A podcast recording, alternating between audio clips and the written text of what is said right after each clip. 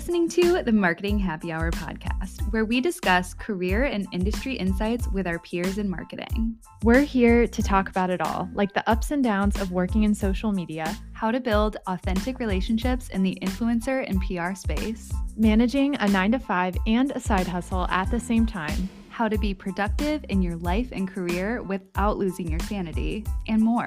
Ultimately, we're here to build a community with you because we're all trying to navigate the world of marketing together. Are you ready? Grab your favorite drink and join your hosts, Cassie and Erica, for this week's episode.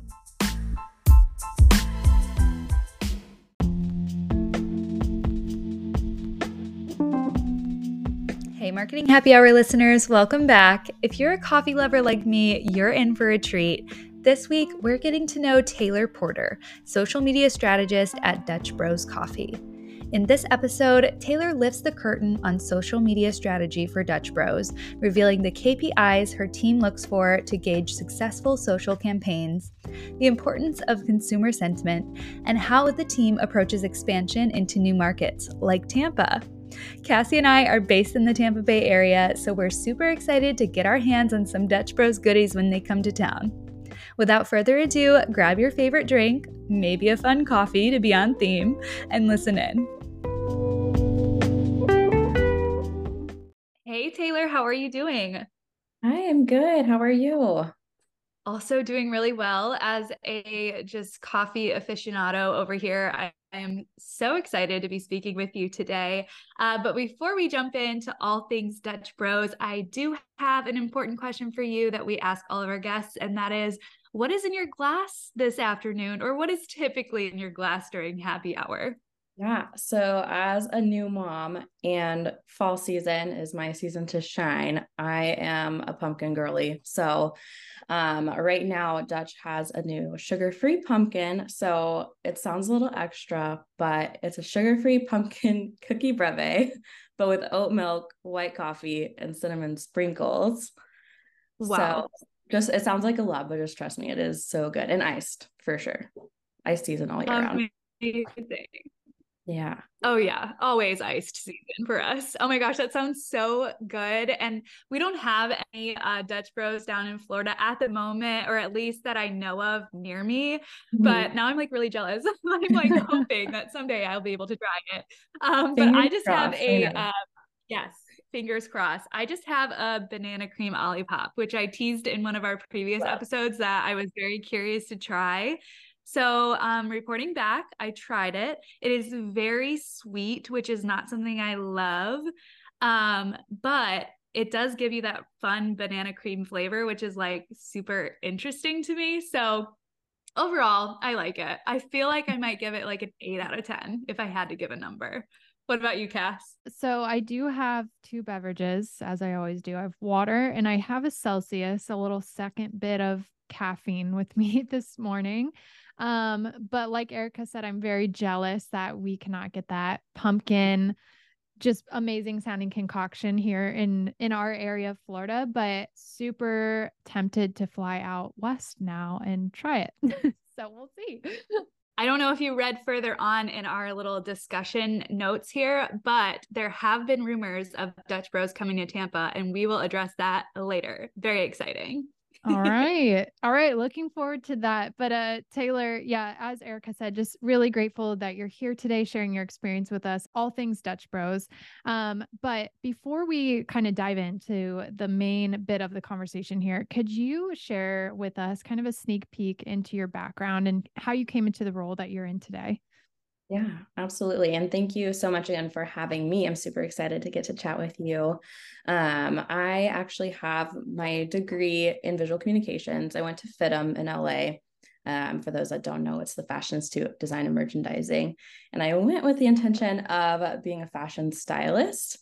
And that kind of really quickly changed. I had some social media marketing and like PR, um, digital marketing classes and I think it was really on that first wave of social media really being an option for a career. Um, and I didn't know that that was really like in the wheelhouse of directions I was going in. Um, but I've always been passionate about writing and content and just having that eye for all things you know, creative. So I just kind of quickly jumped over to that, left styling in the dust, and uh, started interning at FIDM with their social media team. It kind of led me into quite a few different roles and positions within the social media world uh, with different companies like a plus size fashion brand um in studio yoga house they did custom like tennis wear um, all kinds of different fun things and projects and la was a really tough market to be in if you know you know it's just hard to crack it there so i decided to take a break i moved back home i'm from northern california way way way up north by the border of oregon and there's not much around in the world of fashion and marketing. So I actually took a job with my local Dutch Bros just as a broista to start, just kind of get myself settled back in, refresh. And they had me take over their local social accounts. And so I was just doing content for them. I was grabbing local pictures while also working as a barista. And then a job at HQ opened up and I said like this is where I'm supposed to be. This is my path. And so I applied for that and started in February 2020 as the social media specialist with Dutch.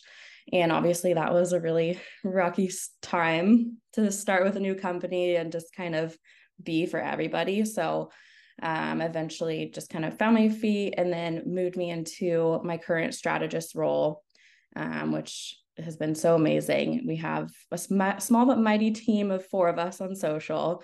Um, so yeah, really happy that in the big scheme of things, I ended up back home and then now in Grants Pass, Oregon, the the birthplace of Dutch Bros, um, and led me there. That's amazing. Uh, well, I have to know, like, I love that you went to FIDM. When I was 13 years old, I went to LA and I was like, I'm going to FIDM. This is the school. I think I bought like a t shirt and everything. And so I love that you went there. And it's so cool to hear about that experience. But um, I would love to know, you know, we have a lot of people who start in kind of one facet of design and creative and transition into a different area, aka marketing in our case. Like earlier today, we had a handbag designer on who now is working in branding and, and designs experiential and kind of things like that. So how do you feel your experience in the fashion space and in costume design kind of helped contribute to what you do today in this creative world of marketing? Yeah, I was always really obsessed with fashion magazines and like all things, you know, styling and TV shows, Project Runway, whatever, everything growing up. And I felt like that really helped my creative eye develop to what looks good, what works, what catches my eye on social specifically, captions that are engaging, what, you know, other companies were doing and how they were engaging with their customers. And so I think that all just kind of helped because now I'm in the QR, QSR space. So it's kind of definitely a different to be food and beverage versus fashion.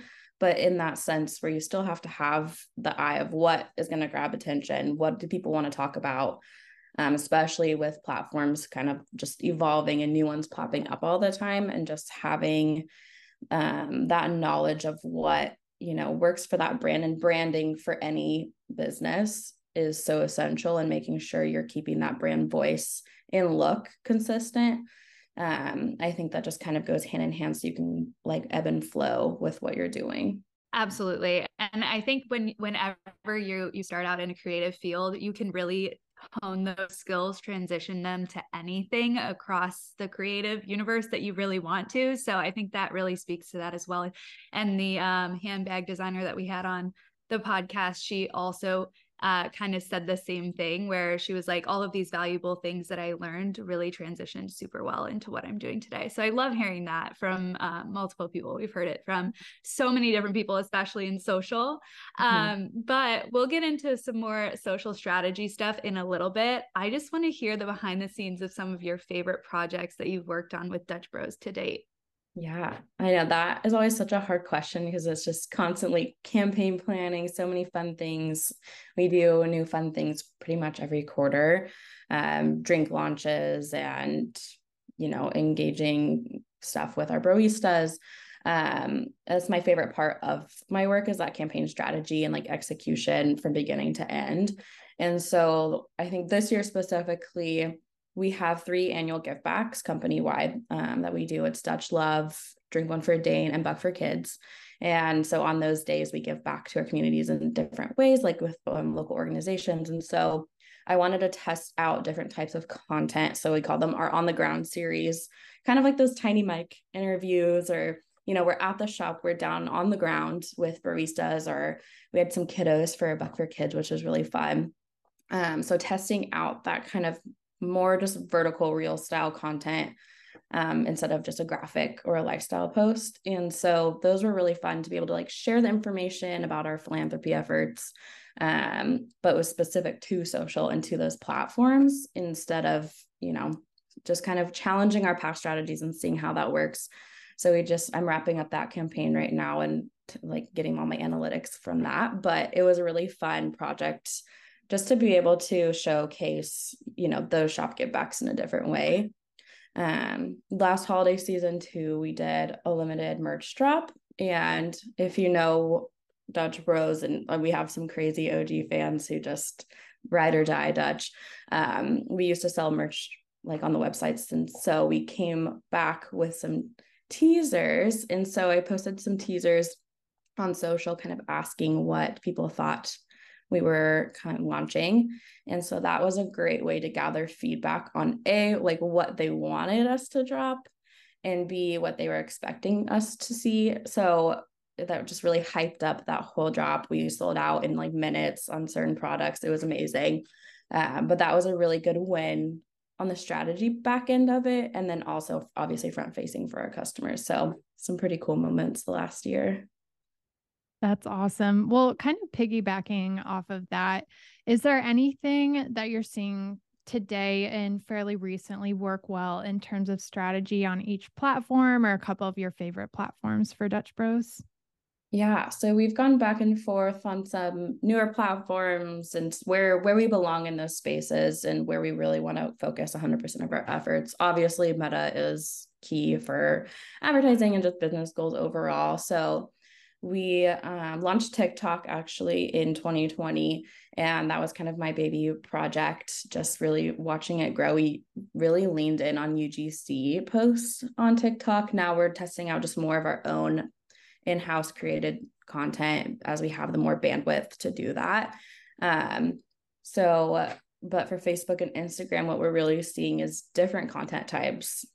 And I like can't stress that enough per platform. What works on Instagram probably won't work the same on Facebook just because they're two different entities. You might have some of the same overlap of audience, but we know that Facebook customers and Instagram customers are definitely different demos. And I think that kind of rings true for most brands. Um, so for Facebook, we tested out text only post, just no content of, attached, just a caption. Those performed so well for us as well as like launch graphics instead of a lifestyle video. Whereas Instagram Reels obviously kill it on engagement and in the algorithm. Um, and some carousels, UGC, just different mixed media that really works well for us too. So it's very interesting to do those comparison charts and see, you know, each platform has different things working for it. Yeah, that's really great. How long would you recommend someone testing? Like, let's say someone new comes into a team and they're trying to redefine what's going to work on each platform. How long do you recommend kind of testing a set of types of posts before you determine exactly how to move forward? I don't want to say permanently because, of course, things can always change, but like mm. just kind of moving forward in the indefinite future, what's that look like for you? Yeah, I think it's it might not be a matter of like how long, but maybe pitting up specific content types, like buckets against each other. So, like a drink launch post, how a graphic performed versus a lifestyle the next campaign. So, I probably take it campaign by campaign, and that could run a month or three. Um, and then if it's a full strategy, maybe a year test just to see um, how that worked out. But I definitely think having the specific content buckets in putting them up against each other would probably be a better indicator of what works. And then, like you said, it changes all the time. Um, and what works one year might not work the next year. So just kind of mix it up a little, see what really worked, and then just kind of hone in on those. Yeah, absolutely. And I wanted to ask you too about uh, content calendars. Um, what do you think is the most important thing to remember when building those out for your social team? And why is it really important to have a content calendar in place? Yeah, we try to plan ahead quite a bit. And we have a bunch of different teams we're working with to get those um, key focuses in and talking points each month. And so having that set content calendar really lets us see it holistically at at a glance just what's going on and what we're talking about. Are we talking about XYZ enough? Do we need to leave space for a trend post?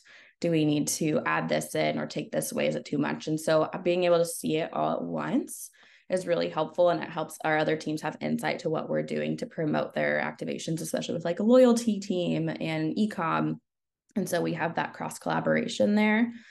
Um, and just really bucketing out your content um, and just having that list. So we need this many posts for this, you know, merch or this drink launch. And so having that just set up and then you can take away or add to it as you need, but having the core is really crucial. That's really great. Well, uh, kind of talking about campaign success again or post success. I know there's always this question of how do I know if something performed well or what do I look for in order to determine if a post or a campaign was successful or not? So you guys have of course ongoing content, but you have these seasonal launches launches you mentioned earlier you guys have pumpkin now uh, for fall time so what are some of the kpis that you guys measure or look for uh, to ensure something successful, whether it's for individual post, just an ongoing normal day to day post, or mm-hmm. for a full on launch or campaign that you're putting together? Yeah, so we definitely, for just day to day posts in pretty much anything we put out on social, we're looking at reach and engagement rates. And we've kind of figured out our median of where our reach and engagement should be per post, what performs well compared to others. And we know that certain things like we have monthly sticker drops, those posts will always outperform. Um, but just kind of finding that median for everything else. So we look at those as well as the sentiment of each post just to really gauge how it did with our followers. If it sparked a negative conversation or a really positive one what was that driver? Um, and what really captivates people to like partake if they're given a call to action to share it or comment or tag somebody. Um, those obviously are engagement drivers. So looking at how those did compared to ones from the past we look at year over year or month over month depending on the content type.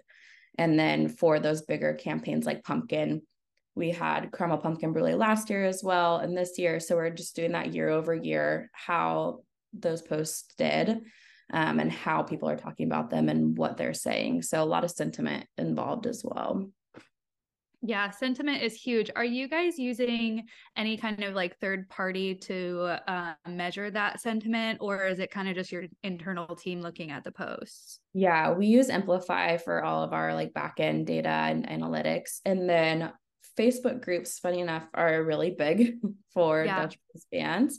And so natively, I'm in there just keeping an eye out on what people are saying and pulling in comments um, or posts that people are talking about. And they're our best advocates. We just kind of sit back and watch and let them chit chat with each other and see what's going on. So those are really great ways to get it organically. And then obviously on our own content, we have those hard numbers. Oh my gosh, so cool. Um, yeah, I worked for a hair care brand for a while, and sentiment was a huge piece of, you know, gathering feedback from the audience, at least with within the sh- social media sphere. And we did use another tool for that, and I can't even remember the name at this time. But we also had Facebook groups, and a lot of our sentiment was drawn from those natively as well. So that's super fun to hear. Um, and Facebook's Facebook groups can be super, super fun too. You can like tease out things before you share it to everyone. You can kind of like have that one-on-one relationship with your audience, which is really cool. So it's interesting to hear that you guys are doing that as well. Um, okay, so I have to ask about this because we talked about it in the beginning. We know that you are expanding into new markets because we've heard all the rumors about a location in the Tampa area which I cannot wait, like for real. Um, so how does your team strategy vary based on the market that you are moving into? Yeah, so we do have like a field regional marketing team, and they really tap in and put that emphasis on brand awareness. Um, that's where a lot of our paid goes to promote grand openings and utilizing our loyalty program to provide incentives specifically to those new areas. Um, for our brand social, like our organic posts, we really just continue to drive that drink education um, especially for new customers. Like we have limited option or limitless options. So it could be a little bit overwhelming for a new customer. So just really providing that education and that brand awareness um, with our organic posts alongside those paid ads, I think it just kind of lends itself to success hand in hand. And it's really fun to hear um, when our, some of our teams go out to grand openings, they ask in line, like, where did you hear about Dutch? And they're like, I found you on TikTok. Like that is huge like a huge win for our team to have that kind of virality in markets we don't even exist in yet and for them to go wait in those lines for grand openings just to try us out. So it's really exciting that's really awesome. Well, we will be waiting very patiently for that Dutch location here. Um, but in addition to that, what else can we kind of keep our eyes open for with Dutch, just as the brand as a whole? What are you guys working on? Anything you can share with us today? I can't give too much away, but it's spooky season. So we do have a lot of fun Halloween surprises coming out. Um, so definitely keep your eye out there. We do have some product launches, something fun coming back in the new year. That's all I can say there. But um, and then a new product for us that will launch us into a different um, place. So really excited to get those. We're working on those now. And I think our customers are going to be really excited to see what we've got. Well, I love that. And we will be keeping our eyes out for that. Um, but we're approaching the end of the interview here, which I feel like it just went by so fast. But we love asking this question on the show. And that is what do you know now that you wish you knew earlier on in your career? Yeah, that's a really good question. I feel like there's so many things that you just you think you know and then out the window. But I'm a natural born planner. So I wish just ahead of time, knowing how nimble you have to be in the space of social media. I think it's ever evolving. So you're always learning, always taking new courses or platform, you know, tools and trying to learn those things. And so just rolling with the punches and adapting to what the world of social is doing. There's trends, there's always something to follow, new platforms coming out. So just don't expect to what worked last year or what worked last time to work again. Just go with it and adapt and you know be really mindful of all those things. So yeah it's a fun fun fun world to work in social but it is always ever changing. So Absolutely. And adaptability is always a great tip. So thank you for sharing that because I think uh, we can never have enough of a reminder of that. So, um, well, Taylor, we're super excited to keep up with you and with Dutch and everything going on in your life with, but with also the brand. Uh, so on that, do you mind sharing with us where we can follow along with you and Dutch online? Yeah, you can follow Dutch Bros on any Instagram, Facebook, TikTok. It's always at Dutch Bros, Dutch Bros Coffee. And then on my Instagram, it's just at Taylor Shanley Porter. And you can follow me on LinkedIn as well. Always happy to connect and hear from everybody. Awesome. Taylor, thank you so much again. We always love having someone from a beloved coffee brand on the show with us. So grateful that you shared your insights with us today. And we can't wait to stay in touch with you. Awesome. Thank you so much. I appreciate it.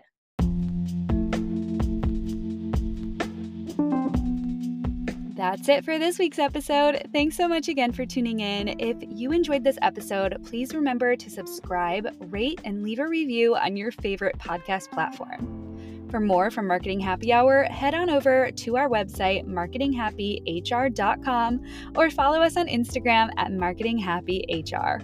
We'll see you next week.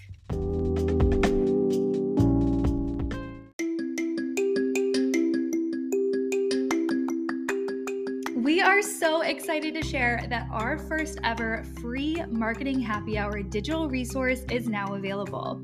Download the Dream Career Game Plan today at marketinghappyhr.com forward slash freebie.